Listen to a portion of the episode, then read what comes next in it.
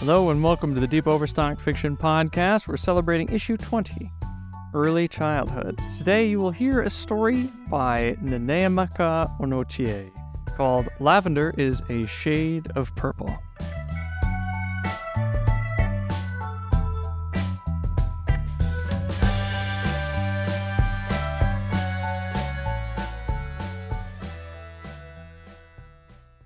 Lavender is a Shade of Purple by Nneamaka Onochie.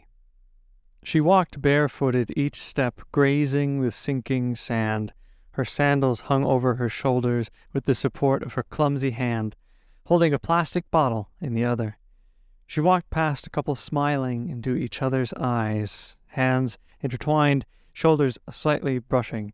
She could tell they were oblivious of the happenings around them, and she resisted the urge to look over her shoulders pressing forward with quickened steps, the wind trolling her long gown to whichever angle it deemed fit.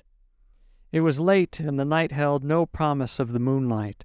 She got to where she parked her Camry, opened and flung her sandals and the bottle to the back seat, then entered and zoomed off. It was almost 8 p.m. when she got to the Evergreen Hospital.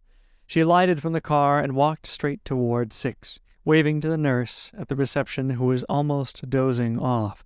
Her son was sleeping when she entered. His shoulders heaving, his breath rasp. She sat on the chair beside him and placed her hand on his forehead. His temperature was normal. He opened his eyes and smiled. When did we come back? he whispered. Not too long ago. How many pebbles did we pick? She raised the bottle she had kept beneath the chair to his view. We picked plenty. He smiled. Yes, and guess what? We also picked cowries. She unzipped her bag and brought out six cowries and placed it on the table beside his bed. Today is our lucky day. He smiled wryly. Yes. She shook his hand and softly placed a kiss on his palm, then intertwined it with hers. Tell me a story, he demanded. Which do you prefer to hear? Ike the bully, he smiled. She cleared her throat and started. Once upon a time?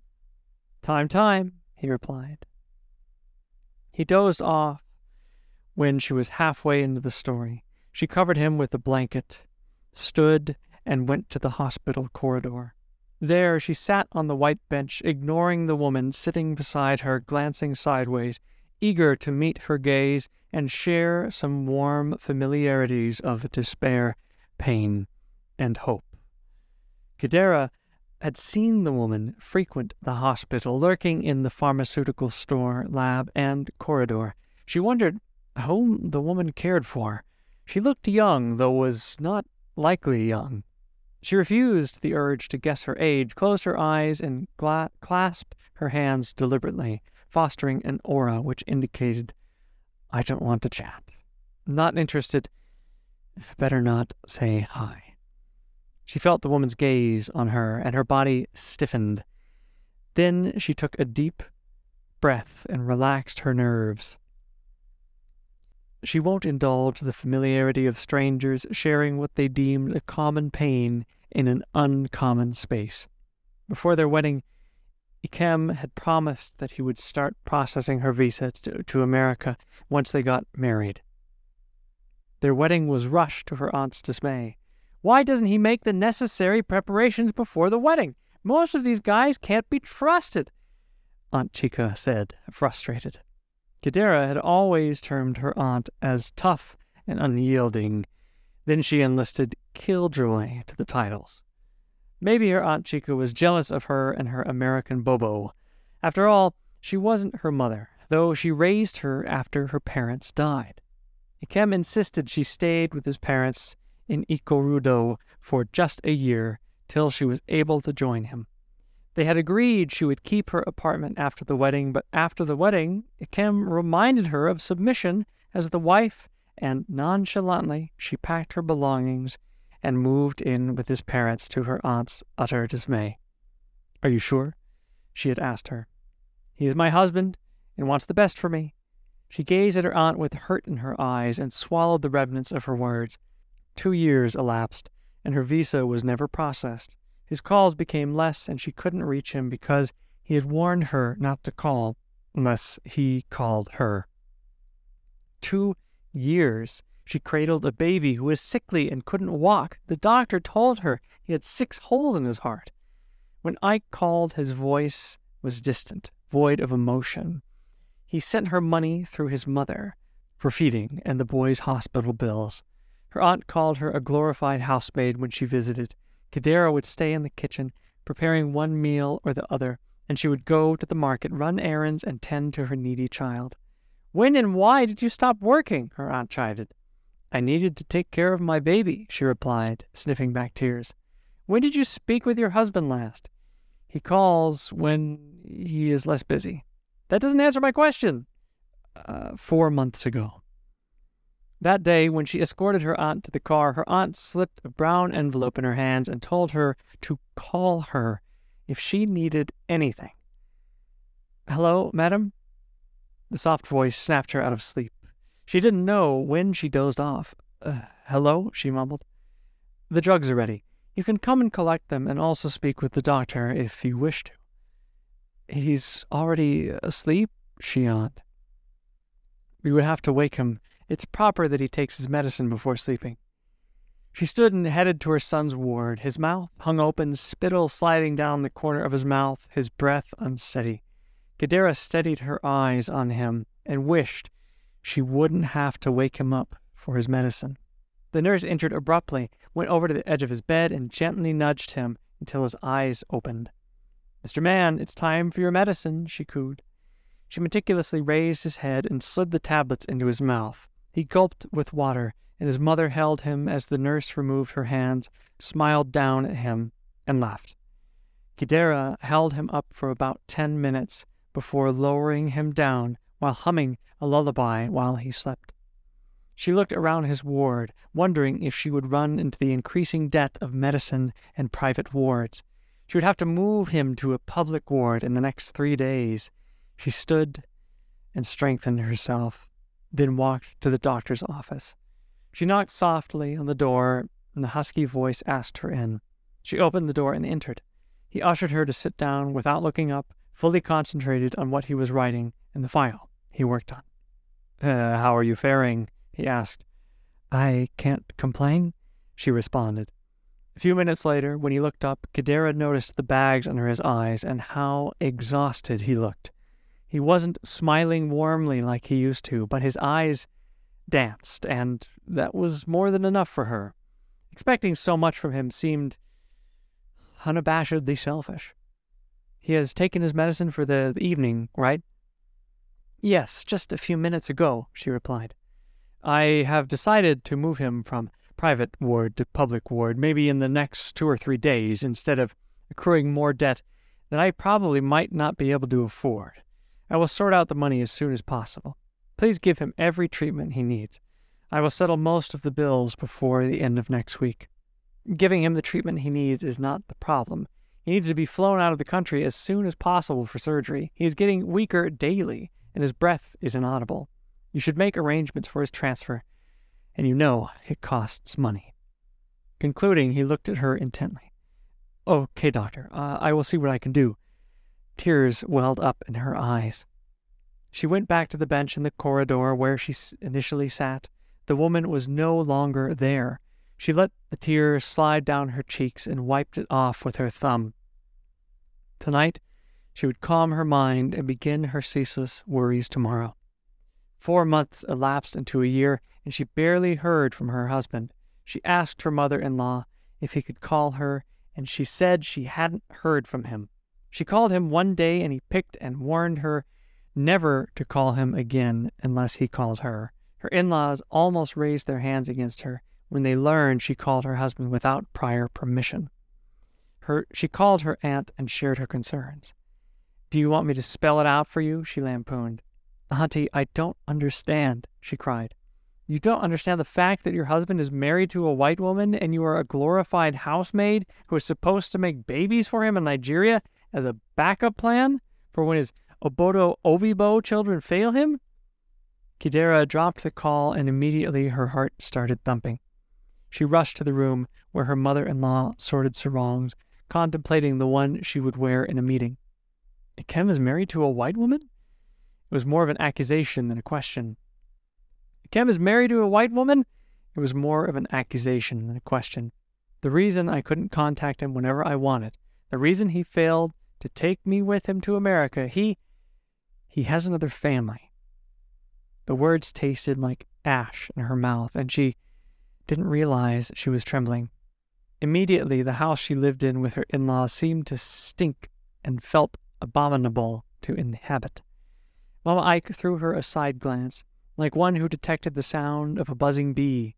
She rolled her eyes and continued the same business she'd been doing before being interrupted. Mama! She broke into tears.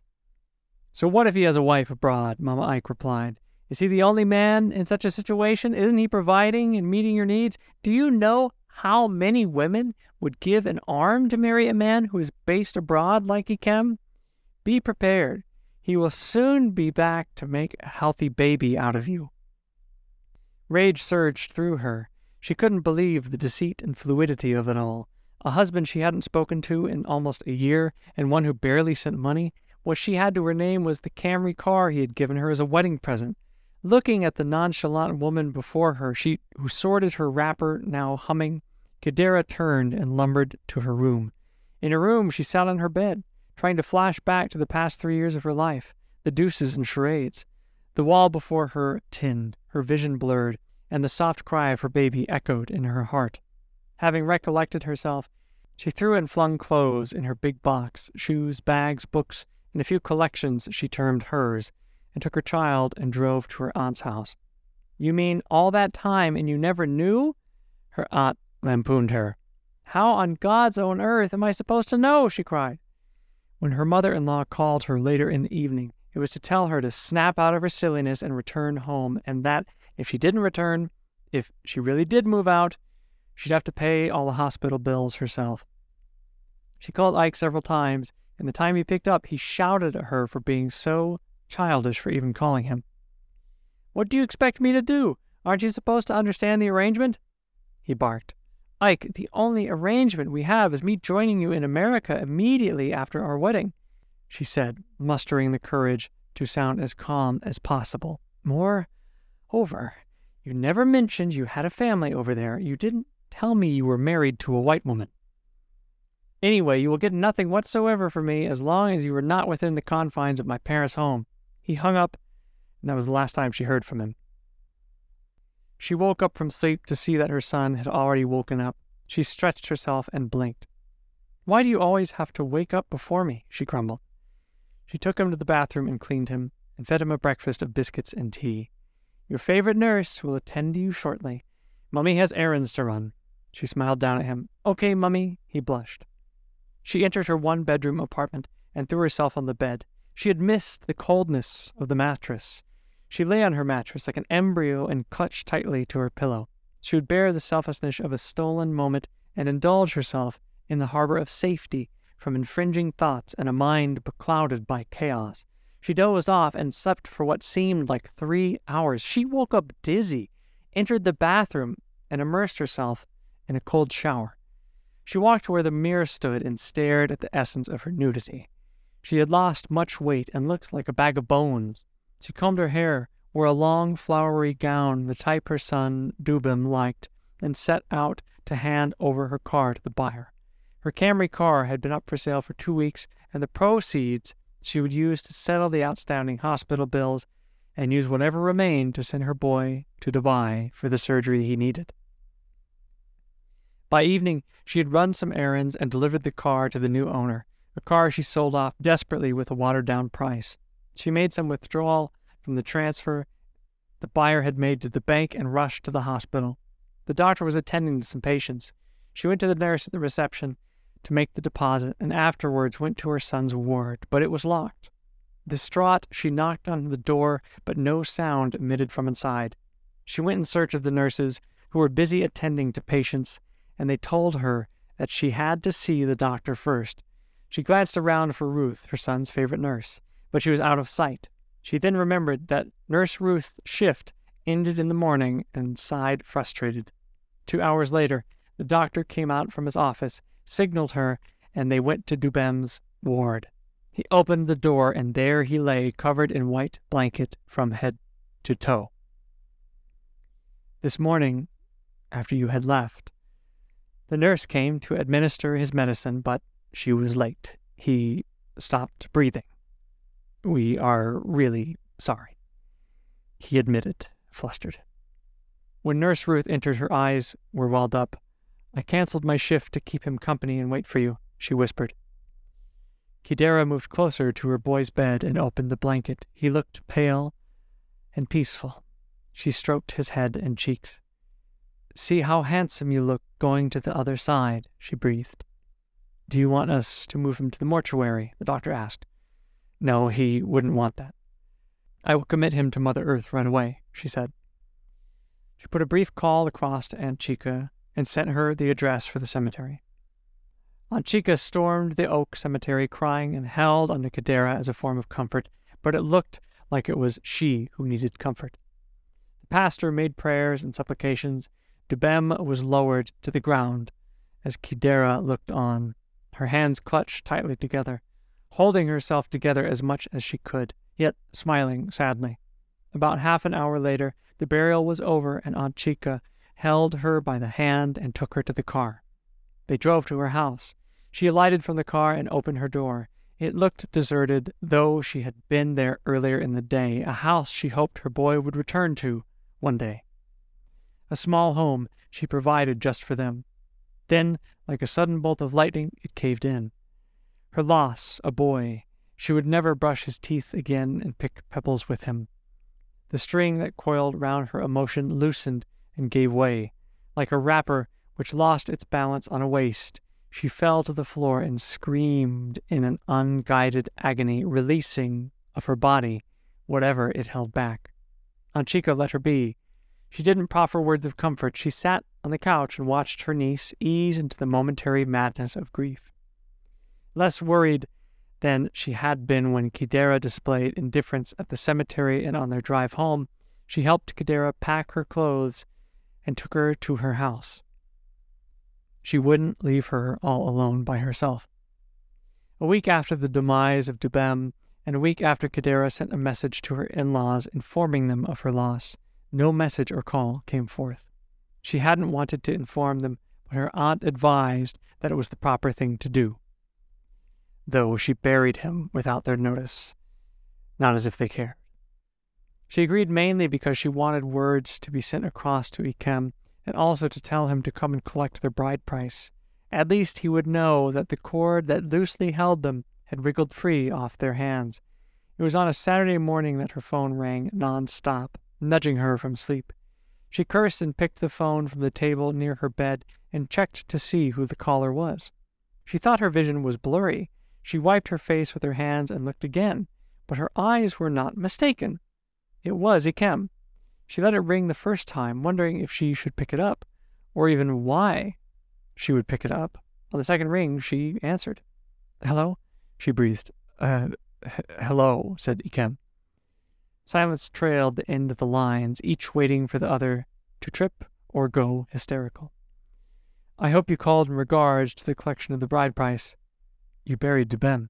I will not discuss my son with you. He was my son, too. First thing tomorrow morning, I will make sure to send across your bride price to your family. I don't want to collect the bride price. You are still my wife. We can make another son when I return to Nigeria and discuss you. You are mentally deranged. Do I look like a game of chess you can play any time you please? Our marriage was over a long time ago, and I don't ever want to hear from you again. She cut the call, fuming. She hadn't realized she was shouting. Her aunt barged inside her room. It's Ike, I guess? It was more of a statement than a question. Chidera nodded. What does he want? Auntie, we are returning his bride price today. We will put the money in an envelope and drop it off at his house. I couldn't agree more, her aunt replied. Get up. Let's get started. One hour later, they drove to her in law's house. Her father in law sat on the couch in his wrap tied firmly on his shoulder and his spectacles touching the tip of his nose. He was reading the Vanguard newspaper, like one who had just discovered the map to a treasure. When he looked up and saw them, disappointment creased his face and he pouted. You are here, he said. We have come to return the bride price and would like to leave immediately as we have errands to run, Aunt Chika replied as she dropped the brown envelope on the center table. Wait, let someone quickly go and call my wife. He frowned. Your wife has little or no say in this besides that it was you whom we paid the bride price to when we came with our people and married off Chidera, she replied impatiently. Don't you have any man in your family who could have done this transaction himself? His tone was edgy. It doesn't matter now that we have done what was necessary with the exact amount you paid inside the envelope. She dragged Chidera by the hand and left. As they drove home, Aunt Chika played Osadebe in her car stereo. Chidera, lost in her thoughts, realized that it was her mother in law who had always worn the pants in the marriage. Her father in law had always been passive, indifferent. He always read newspapers on the couch and would never comment on anything without his wife around. He would never set his foot down.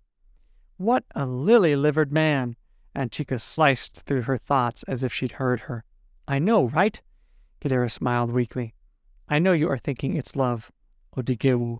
I wonder where she got the charm she used in the brainwashing that man to completely turn the man of the house into a vegetable. Chidera stared at her aunt.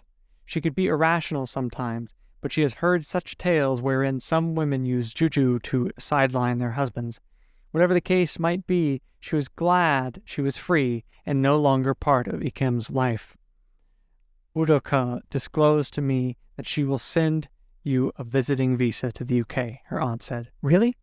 Chidera's eyes glistened. But you must act surprised when she tells you I'm not supposed to tell you, she said, smiling. I really can't wait to visit her. Chidera smiled amidst tears.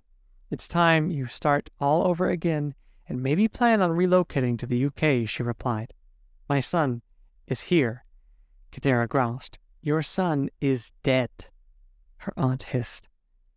Tears slid down her cheeks, and she started weeping. You've been listening to the Deep Overstock Fiction Podcast. If you need some more literary podcasts, check out The Poet Heroic. It's a small press and poetry podcast founded by Timothy Arliss O'Brien. They are currently in their fourth season and open for submissions.